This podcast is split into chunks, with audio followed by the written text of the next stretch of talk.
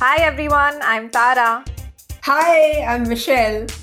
Welcome back to our podcast, Books and Beyond with Bound, Season four, where we speak to some of the finest writers in India to find out what makes them tick. Yes, and we are editors, podcasters, and storytellers. And through Bound, we help you create stories and put them out into the world. So today's episode is a favorite of mine because you know how much I love to travel, Michelle. Um, and I love reading accounts of women travelers. Um, and we speak to the very uh, fabulous Taran Khan, who is the author of Shadow City today. It's the ultimate travelogue. Yeah, and she's actually explored Kabul on foot over eight long years, you know, traversing graveyards to libraries and whatnot. I love this view into Afghanistan. You know, it's a book that is partly a memoir, partly a travel guide, partly a text on culture. Um, and I find it so tough to find a niche angle in non-fiction. Um, and I really wanted to know how she decided to pick this angle of being a flaneur. That's somebody who explores a place by foot. Yeah, yeah. Actually, that was the U S P, you're right. But but what I also found fascinating was that, you know, her book is filled with interesting details about Persian culture, that is music, poetry. So I wanted to know, you know, as an Indian woman, how did she experience that? I'm really interested in it. Yeah, that that's for sure. And we're going to find out all about that. But before that, there's an announcement that we have. So, you know, we get so many queries from people who want to work on their non-fiction book and they have many different ideas. Uh, you know, we have people saying, I want to write a memoir, I want to write a travelogue, much like Taran's books. Um, and I love non-fiction. I love working with non-fiction writers, and we've seen a lot of non-fiction books come out into the world because of our mentorship program. I have a few slots of our mentorship program left this year, and I'm really looking to work with some of the best non-fiction ideas out there. So if you want to work with me on your non-fiction idea, please do reach out, and if I love it, you will hear from me. Yeah, I mean, I just can't wait to see the kind of ideas that come in, Tara. So now let's traverse Kabul with Taran Khan. Traverse, okay. Indeed. Today, we have a really, really amazing author, Taran Khan. Welcome. Thank you so much for having me. Welcome, Taran. Very excited to speak to you. Thank you. Likewise. Oh, yeah, yeah. Okay. So, you know, it was really amazing to read about your book because it gave us an inside view into a different kind of Afghanistan. You know, I'm sure we're all really tired of hearing these stereotypes of Afghanistan. It's kind of, it reminds me of, you know, when only sort of like one side of India is also portrayed on screen. Uh, so your book really reminded us that there's so many different sides to Afghanistan life. So coming to the episode, the episode will have three sections. In the first section, it's called Walk the Talk with Taran. And we're going to be focusing on your journey of writing this book and also how you discovered Kabul on foot, which is amazing. The second section is going to explore your reading habits. And then we have our signature rapid fire round, which I'm sure you'll really enjoy. So enough of me talking, let's begin. Yes. So let's, I think, kick off the, you know, most exciting section, which is Walk the Talk with Taran. I mean, I wish we were actually walking with you, but, uh, you know, we are stuck at home. It's the pandemic, but I'm glad that we are actually speaking. So, um, Taran, the most interesting part of your profile is that, you know, you're from Aligarh. You're an Indian woman. And your mm-hmm. love for Kabul is, you know, palpable throughout your book and, and whatever you've been doing to, you know, push the book. And, and we also saw that your uh, writing has been covered in Granta's recent issue, the travel writing issue. So congrats um, on that. Thank so, you. So we, so we wanted to know, you know, what drew you to Kabul out of all the places on earth? Why Kabul? Uh, that's a, yeah, it's a question I've asked myself also a lot. Um, so thanks for asking that. But I mean, I think this was the first time I went was in two thousand six. And, you know, how, like most people, I had heard of Kabul through war. I had heard of it through the stories of the Taliban era. And then after the Taliban was overthrown, about how the country was changing. But I also sort of had this long-standing fascination for the country uh, because my father's side of the family is Pashtun. And we had this uh, sort of story we told ourselves that, you know, our ancestors were from that part of the world, which turned out not to be true. Eventually, when I got to Afghanistan, I found out this was pure fantasy. Uh, but I had always felt the sort of curiosity. I think a lot of people of my generation, maybe, uh, because we, we remember so clearly the Bamiyan Buddhas coming down, and then, of course, the whole era of um, NATO forces going into the country. It's, it's, these are very big events in our lives. So Afghanistan sort of was a place where I was, which I was very curious about for a number of reasons. So um, when I got the opportunity, along with my husband and another friend, to work there um, with a small T V and radio station in Kabul, so we just jumped at it, and we uh, enjoyed that experience so much. A, l a lot of the reason why we fell in love with the city was because the people who showed us around and who let us into their lives were really remarkable. And I think that kind of proximity, the very first instance of exploring the city was through intimacy. And I think that really made a difference for me um, in the desire I had for going back, which I did over the years until twenty thirteen. So that's the arc of the book from two thousand six to thirteen. But also in hindsight, I think the emotion with which I went to Afghanistan was one of curiosity, of uh, just really happiness. And I think that also made a difference to how I interacted with the city. My maternal grandfather, my, who I call Baba, he had never been to Kabul, but um, he also sort of fueled this uh, connection in a very interesting way, which was purely by um, literary or cultural references, because he knew the city in a way that seemed really interesting to me. It seemed, again, very intimate, very um, sort of, uh, you know, even I would say, uh, almost tactile in a way that I couldn't know. How did he, what was the difference between how, because you mentioned, you know, his influences there throughout the book. So what was the difference yeah. between how he viewed the city and how you viewed it?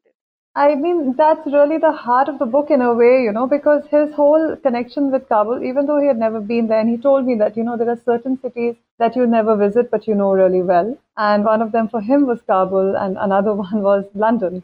So through books, through reading, through immersion in, I think, just the whole sort of shared culture that our region has, he was really fluent in it. So just to give you an example, you know, I went there and I would tell him about, um, you know, so-and-so place and or so-and-so garden.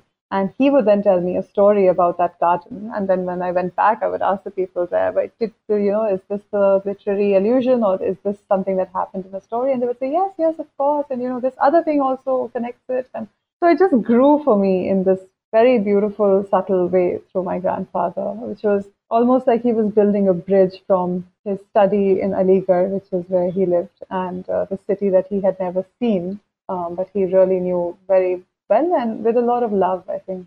That's so heartwarming to hear, uh, you know, that especially your grandfather being a bridge, because our grandparents are a bridge for us for so many things. And your fascination with Kabul, it makes me think about my fascination for Pakistan in a way, because um, I love Achal Malhotra's work, because, you know, my family came from Pakistan and there's always so much talk about it, but I've never really experienced it or understood too much about, you know, what daily life there would have been. Yeah. Mm-hmm. And actually what I liked about, uh, you know, the difference, especially in the difference between you, the way you and your grandfather experienced it was his was mainly through Persian and Urdu texts, right? And yours was yes, through Western. Absolutely. So I was really yeah. fascinated by that. So so can you tell us a little bit about that, if it's possible? Like, like what was the biggest difference, I'll say, just because of the language difference?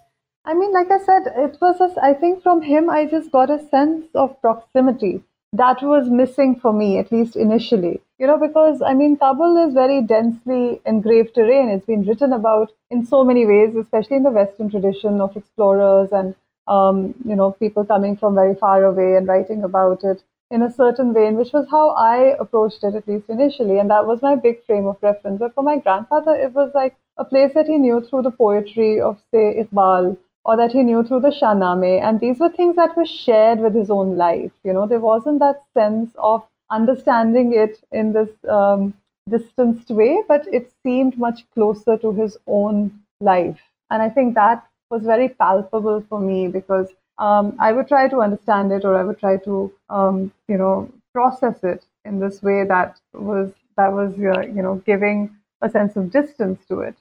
And, you know, I don't want to call your book a travelogue, but it is unlike any other travel writing that I've read. You know, it blends memoir, poetry, culture, insights. Um, and travel writing is something I'm, you know, it, it, very fascinated with for obvious reasons. And I really wanted to ask you about it. Uh, you know, if mm-hmm. I had to visit a place, and I've been to many, I wouldn't know what to look for. You know, for example, mm-hmm. one of your chapters in your books only focuses on graveyards. So when you were sort of, you know, walking around Kabul, or when you walk around any place, how do you pick an angle to write about? That's a really interesting question. I don't think anyone's asked me that in that quite that way yet. So it's always useful to look back on these processes, because I think so much of it, for me at least, was I started from a place of not really writing any one thing. You know, I didn't certainly didn't set out to write a travelogue, and I was very sure I did not want to write a memoir. Um, what happened really was that uh, I I was so fascinated by things in the city that weren't really falling in place in when I wrote news or when I wrote news features, even when I wrote what I thought of as reportage, which is a lot of what the book is. It's nonfiction, narrative nonfiction. Uh, but that seemed inadequate to bring in all the layers, all the feelings, the sort of multifaceted nature of the city that kept revealing itself. So if you, you know, for one, uh, one, one Friday, I was walking down the street and I just saw, it was a very ordinary day, and I was just walking down the street and there's a wall running next to the street, and um, on the wall in one section, someone had, you know, put a layer of uh, mud on top of the wall to make it firm, and you could see the imprint of that person's hand on the wall. And that struck me as such a beautiful connection, you know, with this place. And I really wondered, how do I communicate what this moment feels like? Because it doesn't feel like I'm in a city that is defined by war only. Um, of course, there are imprints of war and suffering in Kabul. At that time, it had been through close to forty years of conflict. Um, but uh, they, this was a sense of connection. This was a sense of uh, banality and magic that I wanted to communicate. And I think the multi-genre or the multi-sort of um, you know, diverse approaches that kept, came into the book were in service of this idea of trying to communicate how many things are going on in that moment there.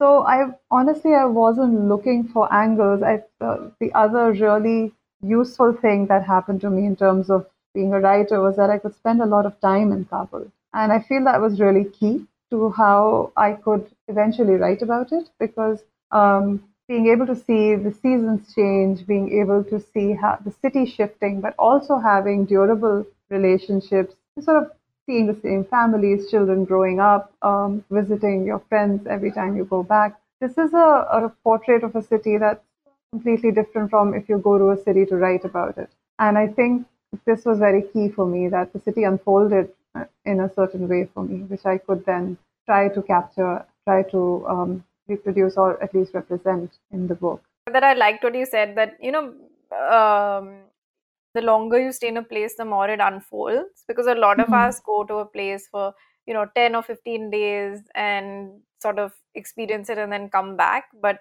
you know, I personally felt from, you know, living abroad as well, that things really come to you in such a unique way once you get to know the people who live there. And you showed that so well in your book, you know, uh, your interactions with the local people who are living in Afghanistan, who are having their everyday life. And that was one of my favorite parts of the book.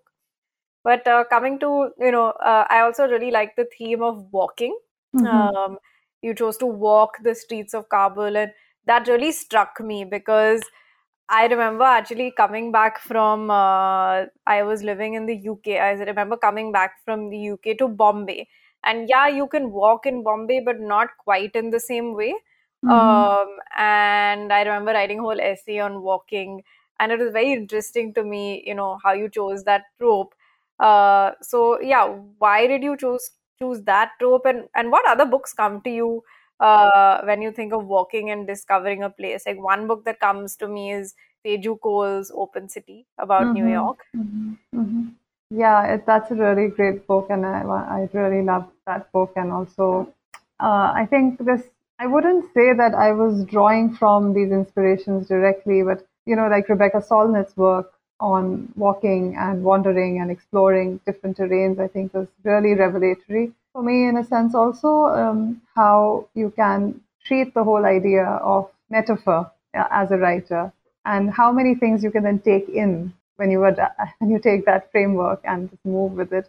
I think that's what really appealed to me about the whole image of a woman walking. As you say, it's a powerful image, it's a very potent image, and it's also one that I think has a special resonance for uh, women who haven't had this uh, fluency um, in public spaces, like I didn't as a young woman in Aligarh, even in other parts of India. Uh, like you say, I agree with you that you can walk in Mumbai, but in a different way from how you can walk in other parts of the world.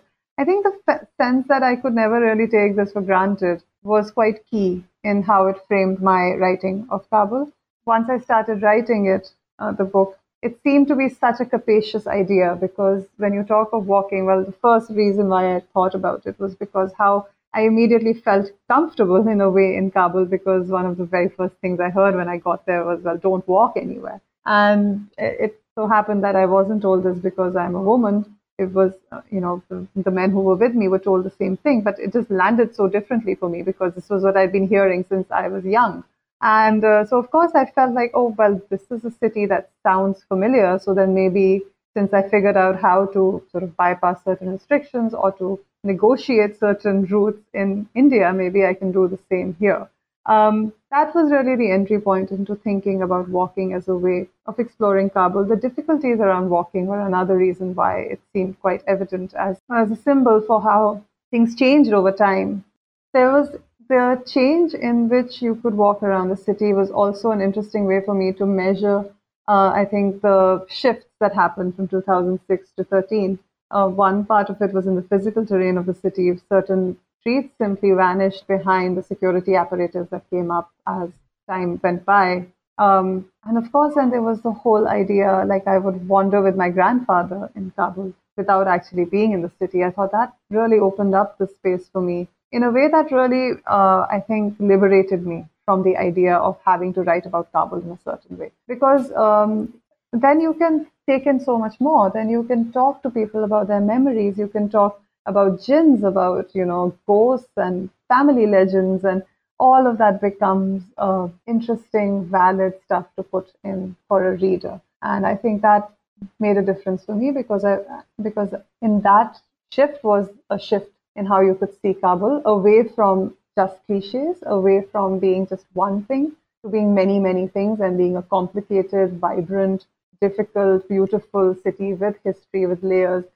Yeah, and you've done that uh, very well, Taran. But, you know, adding to that, it made me think about how women are often told, you know, like you can only go to a certain place, or you can only visit a place at a particular time of day, right? So there are so many restrictions that come up. And as you mentioned, walking was just one of the hindrances um, that came across. But I was curious about, you know, were there any other hindrances that came along the way that you never expected? Like if you could, you know, maybe share an incident with us, something that you didn't expect at all. Yeah, what I do feel is that um, it's slightly different from your question, Michelle, but it's, I think, important to mention. And this kind of ties in with Tara's question also about uh, travel writing being one particular kind of writing or not. I think uh, as a woman from South Asia, being in Kabul uh, and when writing about Kabul felt like a special challenge, because the whole kind of tradition of writing about Kabul as a man or as a woman is so deeply defined from a Western perspective. And I had, um, it was a journey for me to be able to reconcile the fact that I would be in different parts of the city, or I would find different stories interesting, you know. So for instance, like um, the whole experience with uh, just, uh, you know, visiting a, a shelter or a, a space for drug users in the city, uh, women drug users in the city. It was an intensely moving experience. Um, trying to write about it uh, was was difficult, because I had to really learn to see the value in these moments and these stories. And I don't mean news value, but I mean just value as stories. Um, as an Indian woman, it was a process for me to realize that my own perspective and the spaces I was able to visit and the stories I was able to access were not necessarily uninteresting. In fact, it could even be seen as an asset. And I think it was also important for me along the way that uh, my book won an award for travel writing, because I think we often think of travel writing as being something that moves in one direction, which is uh, you know, people from the perceived center of the world explaining the margins for us, even if these margins are places that we might know well or that we might have closer access to. Um, I think this this is sort of important to widen how we think of as travel and who gets to tell these stories of travel. And when I say travel, I mean place. Um, and also to to, rec- to recognize the worth of spaces like this and stories like these. So yeah, a sort of a tangential answer to your question, but I hope it makes sense. Yeah, you know, that that's something that uh, I think about a lot, you know, um, these untold stories and who tells them, because you have sort of like three cups of tea and you have uh, a lot of Western perspectives. And what I found interesting about your perspective was that it was not, but it also then struck me that, you know, uh, you were still a foreigner in the place. Mm-hmm. That is also that dichotomy. But I also want to talk about, you know, this book came out in two thousand nineteen, and as you say, you know, it shows a completely different side of Afghanistan, from these amazing libraries that have existed for years to, we already spoke about, women crossing graveyards. So now, you know, since uh, the unfortunate situation in Afghanistan, how do you think the world will perceive your book now, and what reception has it been getting uh, recently? I, I have no idea how the world will perceive the book, but I think for me it's become incredibly poignant to, even when I'm talking to people like you or to other people who are asking me about the book, it just feels like uh, really, really moving and meaningful to think about Kabul and to recall these stories of Kabul, because uh, so much has changed so suddenly. And even in twenty thirteen, which was my last journey, it's not as if things were perfect. You know, there's a temptation now to romanticize this era and to think of it as this wonderful time, which is not true at all. It was a difficult time for Afghans uh, in so many ways. And I have written about how many people, even in twenty thirteen, my friends were either leaving or they were planning to leave. Um, so I wouldn't make the mistake of juxtaposing the present reality with an imagined uh, rosy past. But uh, it's just... It's really heartbreaking to see what's happening in Afghanistan. And it's, I just hope that this book, in a way, is a memory of, of a certain time, of a certain city, and of a city with certainly deeper complexity and with a deeper history than what we usually think of it. And I also worry that, you know, after the initial media, um, uh, you know, coverage of Kabul, especially of Kabul, especially of Kabul airport, that was really where most of the oxygen was going. Um, Kabul has been forgotten comprehensively in the past. For example, during the civil war, before the Taliban uh, captured the country, uh, the country for the first time. And uh, I worry that that might happen again. That, uh, and I feel it's really important to continue to pay attention, especially to Afghan voices, um, because there is now there are now so many skilled Afghan journalists, writers, using social media, using their experiences to talk about this. I feel like it's, uh, it behooves us to pay attention to these voices now more than ever. Absolutely. And, you know, that feeling of memory was so poignant um, across the book. Um, and I think you're absolutely right when it could serve as a period of that, and also not to romanticize, uh, you know, the past that you have portrayed. So I want to also ask you, you know, uh, we mentioned how you've traveled all over Kabul and you've written this book over many, many years.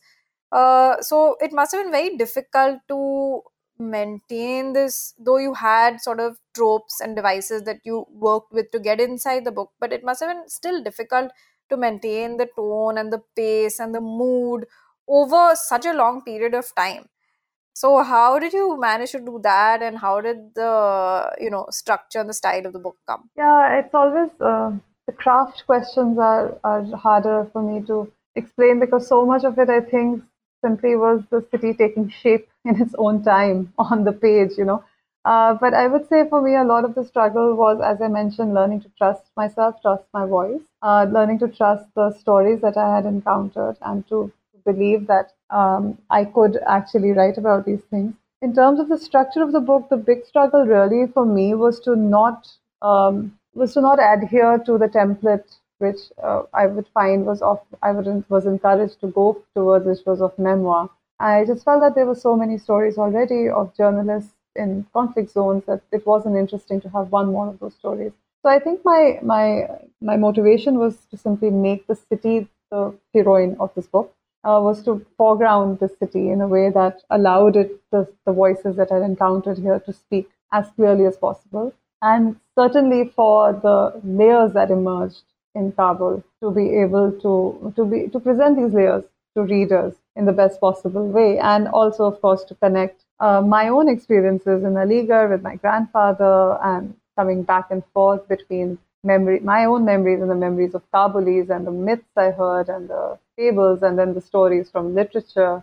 All of this, to put it together on the page, that was really the difficult process, right? And I think the key for me was, was the idea of walking. Like I said, it gave a fluidity to the entire structure of the book. I think once I got this um, structure in mind, and it was a much longer book when I started writing it. So I was really lucky to have the opportunity to work with a really good editor, my editor in the U K, Greg Klaus. He was quite instrumental in helping me shape um, the book after the first draft, in the sense that he could help me recognize what might be extraneous. Um, I also feel that uh, he was able to help me bring a, a unity to the book that was initially lacking. I had initially thought of it as a series of uh, different essays, maybe, with, uh, with no connection. And I think being able to discover these connections, being able to structure it like a story that moves across time, most of all gave space for the readers to furnish it with their own imagination. This was really important to me. I wanted to resist telling readers what this book is, because then they could figure out what it is for themselves, you know. And I think that is something I'm happy to have found in the structure of the book, is that it allows the reader to wander in their own imaginations and their own memories, to provide the details in the empty spaces of Kabul, to put whatever they like or put whatever they feel belongs there. Yeah, and I think editors are really godsends, right? Like like they say, yeah. um, the difference between a good book versus a great book, right? That That's where the editor, uh, that's the kind of role that they play. So, you know, while we were discussing the time period uh, of Afghanistan, Taran, I was actually thinking of this, you know, time capsule that people talk about. Like, you know, you, you keep the most, I would say, important things in it, right? And you bury it, and then probably, you mm-hmm. know, people discover it like one hundred years later. I was actually thinking that, you know, your book would be a great book to add to a time capsule, because I think mm-hmm. probably if it's visited like one hundred years later, you know, like like a character in your book says, this was Afghanistan too. You know, so that mm-hmm. because we often only hear just the same story again and again churned out on all media platforms. So I can't even imagine, you know, how it would be read um, one hundred years down the line. So I was just thinking about that um, when we were chatting. But, you know, um, I think one of the most interesting chapters in your book, uh, Taran, which is dedicated to films, right? Films from Afghanistan. You mentioned yeah. that some of these newsreels that you came across, right? And you said that they could be carefully crafted fictions. I found that very intriguing. So can you please elaborate on that? Like, what was fact? What was fiction? Well, this was absolutely the interesting thing about these newsreels, right? And because I'd grown up in India watching these documentaries, which were, uh, you know, the Films Division or sort of state-sponsored documentaries. And then there's this whole tradition of documentaries that serve a certain propaganda purpose.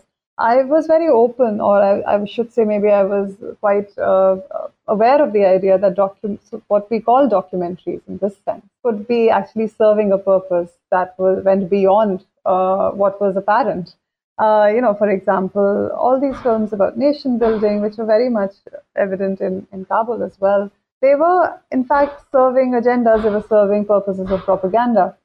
So in that sense, I found that they were actually, you could think of them as fiction. And that fitted in really, you know, uh, beautifully with how the lines between reality and fantasy and what is true and what is just imagined in Kabul constantly seemed to blur. So, you know, this was such a beautiful uh, journey into the archives, because I could explore how many ways there were of constructing Kabul out of these fragments of images. We also saw, I think, quite recently on the internet, for example, these images of women in miniskirts in Kabul, and that, that image is quite often referenced as a way to talk about how the city has changed, and it was even, you know, sort of mentioned, I think, to sort of justify the American presence at one time. And I think that is, again, an interesting example of how images can take on a life of their own beyond the context in which they were taken. Because, of course, there were women in miniskirts in the seventies in Kabul.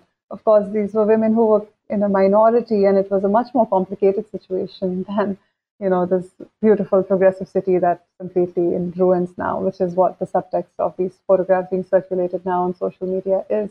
So I think for me, the film archive was this place of intense discovery. I never thought about uh, films that way. And that, so that was really quite an interesting perspective. And I never actually, you know, really have given much thought to images, uh, apart from mm-hmm. the obvious, you know, images of, uh, you know, these beautiful influencers on Instagram, mm-hmm. what they do. Yeah. But the other thing that I found very interesting was that the whole uh, conversation around subtext and building these narratives, as humans, sort of we want to uh, make true or cling to, like Afghanistan was a very liberal place and now it's in ruins. Like that is something that is almost like a good story and the image justifies that. Mm-hmm. Um, and I never thought about it in that way, because I'll admit I was also prey to uh, that kind of thinking when I saw those images. But anyway, uh, so I want to get to something more personal now. Um, I'm very interested in knowing, you know, how writers sort of like first introduced to storytelling and are first introduced to writing. And I noticed in the acknowledgement section of your book, uh, you mentioned how your grandmother contributed to the very first stories you ever heard. And that's something uh-huh. that even I have in common with you. So do you remember any of these stories? We'd love to hear about. Yeah, you've done a really close reading of the book. Thank you so much for that, Tara. Um, but yeah, I mean, it just felt, uh, you know, my grandfather is so present in the book, and uh, it would have been completely false to have not acknowledged the debt to my nani. Uh, in a way, both of them were, you know, sort of warp and weft of this texture of my life. But my grandmother was uh, slightly more irreverent, a cheekier sense of humor, you know, and definitely more about stories of the everyday than my grandfather. And I think she just, uh, she used to tell me stories every day, you know, whenever I would be with her, when I would stay with them. Every day I would bug her for stories. And they were simple folk tales, like a lot of them were just, you know, the chiriya chidda kind of stories. And they were more complicated stories with music in them, with some rhymes in them. Unfortunately, I only remember snatches of those. And then I remember when I learned to read, she heaved a sigh of relief and she said, "Ab ye kahani, kahani, kahani karna band karegi." So like, she'll stop now bugging me for stories every day. But I was, I feel I was really lucky to have, like you say, grandparents are bridges, and that was a bridge to this folklore traditions of, uh, you know, Eastern U P, where my grandparents were from, or from that whole tradition of oral storytelling, really, which is so rare now. Like, how, who even tells stories to each other anymore? You know, the whole sort of Dastan Goi tradition um, is, you know, manifest in these kind of small instances, I think. So, yeah, I, I really did get a taste for story early from my grandmother, I think, and that kind of carried through for the rest of my life. Yeah, and this reminds me of, uh, you know, Farah Bashir, who wrote uh, Rumours of Spring, right? She also sh- shared a very special relationship with her grandmother, and the whole book, basically, it's like, the you know, the soul of the grandmother Uh, seeps through the entire book. So, mm-hmm. uh, you know, I was curious about, um, you know, the fairy tales we grow up on. Like you said, you know, these first stories that that we encounter, right? Because mine uh, was mostly what was fed to me by Disney, right? All these mm-hmm. fairy tales where, where, you know, they are princesses. And, and of course, in India, a lot of us grew up on mythology, right? So I wanted mm. to know, what are some of the Afghani folklores that you heard during your research? Anything that stood out to you?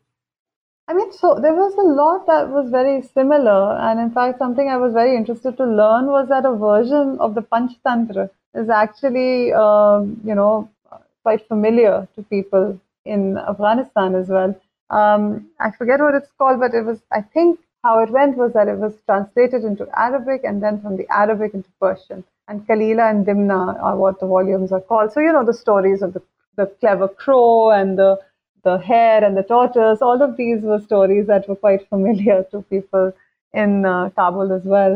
Uh, you know, they had like very interesting rhymes that children would sing. Like there's one about how all the birds are sitting under a chinar tree and they're making a line and then they're flying away after sipping the water of Zamzam.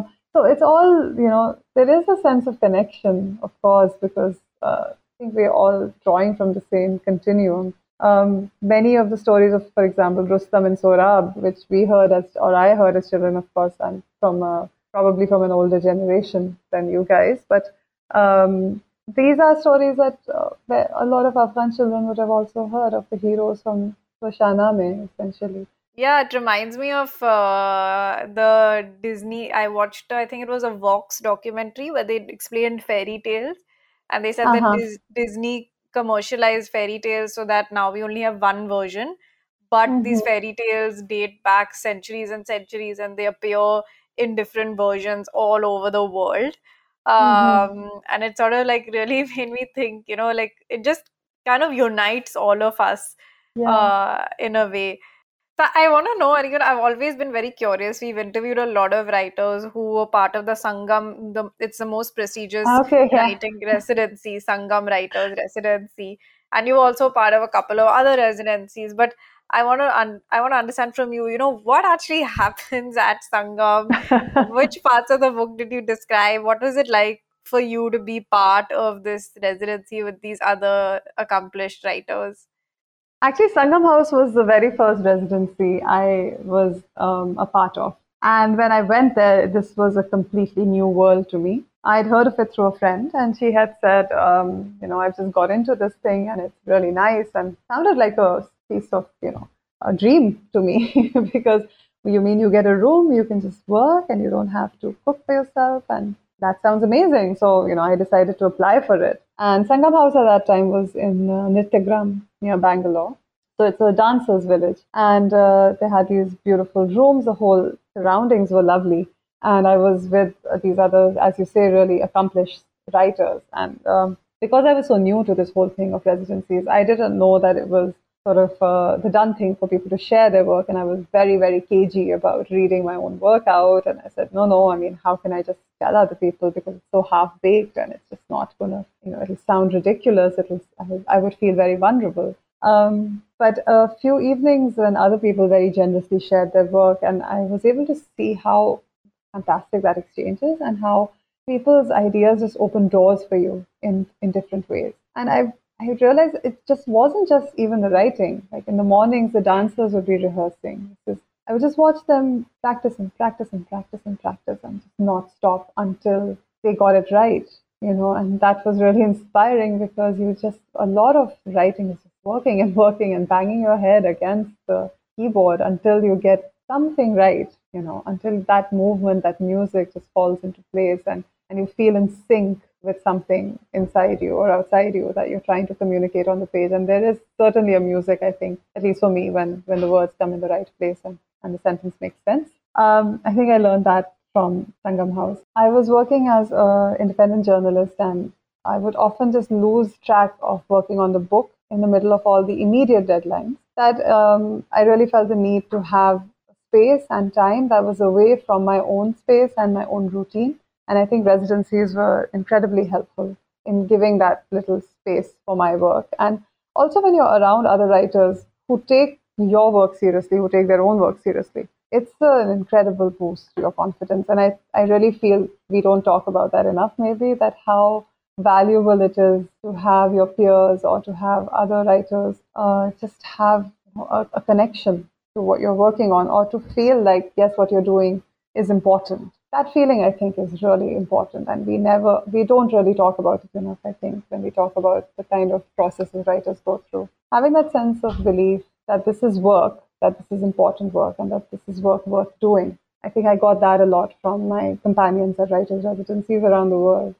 Yeah, and I think that energy is contagious, right? Like when you see, especially in your case, you also saw dancers, which is quite different from writing, but also in a different way. I think creativity has its ways of, you know, getting into each other's Absolutely. bones. And, yeah. and that's what happens at our, uh, you know, at our workshops and our uh, Bounds retreats as well, right? Because we think, I think community is something that that's really lacking in India. So that like, like we said, you know, there are very few opportunities in, in India which offers this kind of um, space to writers. Absolutely. I agree with you one hundred percent because, and Uh, I mean, MacDowell, where I was really fortunate to spend a couple of months, is a multidisciplinary residency in um, New Hampshire. Artists can have the option of having open studios if they want to share their work with uh, their peers and, and other fellows at that time. And I remember walking into the studio of a visual artist, and his work was very sort of dominated by lines. And he had this series of notebooks that he had laid down across the studio. And I'd walked in sort of wrestling with some problem in my own text. And at some point, looking at his work, talking about his process, the knots just opened, you know, and I don't know how or what kind of uh, alchemy it was. But uh, in his work, in the visual work that he was doing, there was a door into my own work. And I think, I mean, that's just so valuable. And I agree with you absolutely that this sense of community is so precious to me. And, uh, you know, hats off to you guys for doing what you can to nurture it. Okay, I really like that interdisciplinary learning. You know, I took an improv class and I found it so different from the storytelling that I was used to, but also so similar, because some of the things that the teacher uh, was saying was, you know, like, be very specific and add detail to your story to make it more believable. And I was like, mm-hmm. oh, that's exactly what you have to do in uh, writing, right? Uh, so I found, you know, the principles of storytelling similar, but also so different, and across across art forms, if you look out for them. And I find that very interesting. But yeah. I, let we can go on and on about that topic. But coming back to the topic at hand, I want to introduce us to our special reading section, where we're going to explore book recommendations. So the first question that I have for you is, what are three books you read uh, that you come back to, you know, time after time, and that you hmm. reread for fun? For fun. Uh, okay. That's a really good question. I find that my sort of texts that I, I keep going back to have changed over time. But certainly, like I said, Rebecca Solnit's work has been really wonderful for me to explore the whole idea of wandering as a sort of freedom. It's really, really interesting for me to have encountered her. Um, I also really enjoyed um, an, another American journalist called Anna Batkhen. Uh, she has also written on Afghanistan. She's written about the fishing community in Senegal. And her whole approach is, again, just embedding herself in the lives of communities, that I found so beautiful. And her writing is just stunning, you know.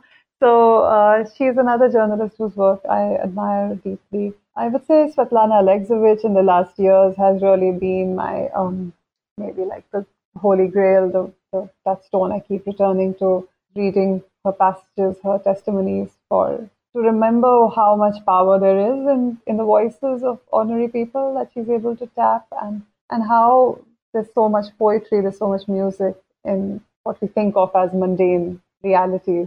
There's so many others. I mean, I Richard Kapuscinski's work on Shah Shahs, I think the way he treats images with history is is really inspiring. Um, I also really love um, you know, the book on uh, walking, in, which is based in India, which is called Why Loiter, which is a more academic work about the relationship between women and cities. Um, all of these, I think, uh, have really been quite critical. Besides this, you know, my comfort reads are Georgette Heyers, which I've loved since I was uh, very young. And there were fo- there were so many of these titles in the cupboard in my grandmother's room in Aligarh. Uh, my paternal grandmother, the house I grew up in. Uh, it was full of Georgette Heyers, it was full of P G Wodehouse uh, stories. So whenever I need something for my brain to just relax and, you know, take a break, these are the books I end up most often just turning to. Yeah, I think there are these, oh, you know, ever evergreen books that we always um, return yeah. to. That's a way of, I think, freezing our childhoods Um, in our mind. So, uh, you know, I was curious about the books uh, that explore Afghani culture, or, or let us say Persian folklore, because of course we know that it's quite rich in culture, right? So do you have any recommendations for us if anybody wants to know more about Persian culture? I mean, there's so many. I would say start maybe by reading Shahnameh, or some abridged version of the Shahnameh, uh, which is this fabulous, you know, myth about, uh, it's a huge, huge story about many, many things happening, kings and queens and fantastic creatures. But reading even a little bit of that just gives you a sense of the sprawl of, um, you know, the imagination. Uh, it's not specifically about Afghan culture, but I think it's definitely part of this whole pan culture that connects us all. A book I really love about Kabul is uh, was originally a Bengali memoir by Syed Mujtaba Ali, called, uh, in the English translation by Nazis of Rose, it's called In a Land Far From Home. I, I cannot recommend this book highly enough, because it is completely, um, you know, full of humor. It's full of dry sort of observations, and it's also full of so much affection for Kabul and for the people there. And it's all from the perspective of a young man from Bengal, you know, setting forth to teach in a school there. And this was the late nineteen twenties. So again, a time of great turmoil in Kabul when King Amanullah had introduced a series of reforms. And um, eventually there was a rebellion against this king, and Syed Mujtaba Ali was caught up in this rebellion. And he, in fact, was evacuated from the airport. And there are just these echoes that when you read this book now, it's just so, it really sends a shiver down your spine. So same sort of resonances, the, the image of an empire in just disarray, retreating from a place.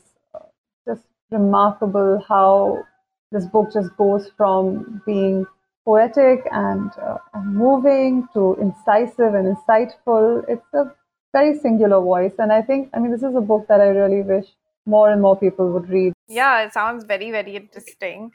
And a lot to read, a lot to put on. Every yeah. time I do one of these podcasts, I'm like, oh my God, like my like P V R is going to increase so much. Yeah. Um, and I don't know when I'm going to have the time. But anyway, we are running out of time. So let us move to our last round, our signature rapid fire round. I hope you enjoy it. I can ask the first question. Okay. Three things you were told not to do in Kabul, but you did anyway. One is walking. The others are? Um, eating the street food, which was really delicious. And I'm really glad I did it. I think just, you know, just meeting as many people as I could, you know. It, this, the whole sort of idea was to really keep to yourself as much as possible. But I mean, I, I was just so lucky to have the opportunity to meet people from all over, of so many different walks of life, to listen to their stories. So just being omno- omnivorous in terms of uh, social encounters. Right. Okay. One Persian song you would love to dance to? Oh, uh, any really many of the songs by Ahmed Zahir. I really love his music. Uh, he's the Afghan Elvis. Uh, he's called the Afghan Elvis, and he has this incredible appeal across generations, I think. Uh, but a song I really love is a traditional folk tune called Paimana, and that's been sung by many, many artists. And you can't really dance to it, but it's, it's this dreamy melody that I think is, is really beautiful. Okay, where do you write? Everywhere. Um, I wish I was one of those writers who had a fixed spot, who had a beautifully arranged desk that I could take pictures of. But, you know, living in Mumbai makes you adaptable. Um, I live in a small apartment, and uh, I write wherever I can find a quiet spot. For instance, right now I'm speaking to you from my dining table. At some point, I'll move into my bedroom to write. And then if I'm lucky, if I have the space, maybe into a quiet spot in a in a different room. But uh, I think uh, the one place I'm not very good at writing is cafes. Um, that's the skill that has eluded me. Okay. So one street in Afghanistan that you would not exchange for anything in the world? Definitely. I mean, all the streets I lived in, I think, are very precious to me. And they all have their own music. Uh, they came with a certain rhythm of the day, of the week. I remember watching the snowfall for the first time when I saw snowfall in Kabul. And a friend told me about this tradition they had of, uh, which is called barfi, which is when you take this first snow and you go to a friend's place or your relative's place and you give them the first snow in their hand, and then they owe you a, a meal because of that.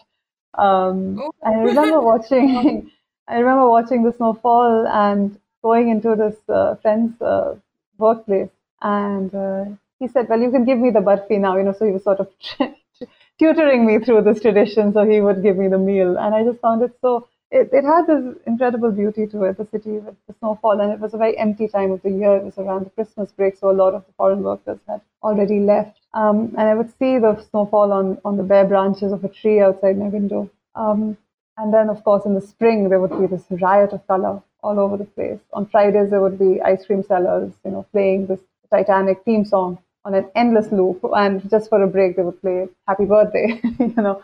Um, all of these, uh, all of these streets are really precious to me. That was so lovely and visual. You should really do an audiobook uh, of your book. But yeah, the there last... is actually an audiobook out uh, oh. that's read by um, Sharnaz Patel has read it. And, oh, amazing! Uh, wow. I didn't know that. Congratulations! That's, that's thank fantastic. You. Yeah, I think she's done yeah. she's done a wonderful job, and she would she was my dream pick for to read this book, and I'm so glad it worked out. Fantastic. So, but what is next for you? That is a really scary question, you know, and somehow even many, many months after having the book come out, I'm still not prepared for it.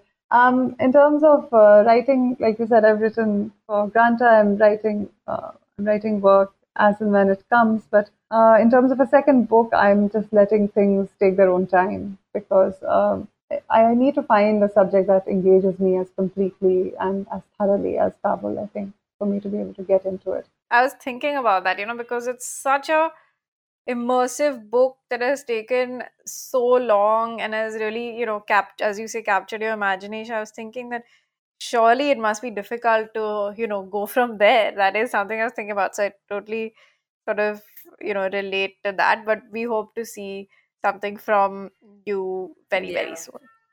Thank you. I also hope that. I think the book and the place like grew on you. It was kind of like that. That was the image, you know. So I probably, the second one, even if it takes time, it will be something as rich as this. So thank you. Yeah, thank see. you so much. Thanks for speaking to us, Taran. That was such a soul-satisfying talk. Na? Tara, I'm so inspired.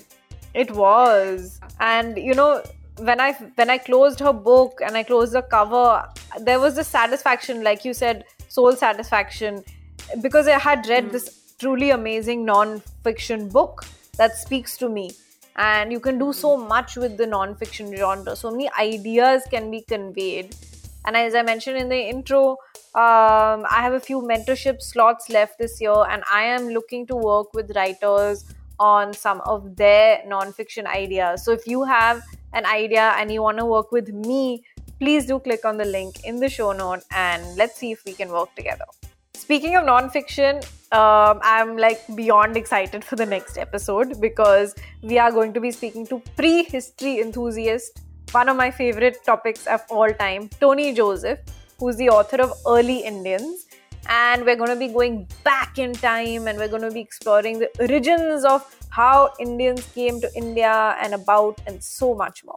Yeah, and you know, Tara, the, the thing is, his research draws from so many fields, right? Like history, archaeology, linguistics, population genetics, philology, my God. So I would urge all our listeners to read his book for a, for a very, um, I would say, insightful view into prehistory. So follow us for creative content. We are at Bound India on all social media platforms. Thank you so much for tuning in. We'll be back next Wednesday with Tony Joseph.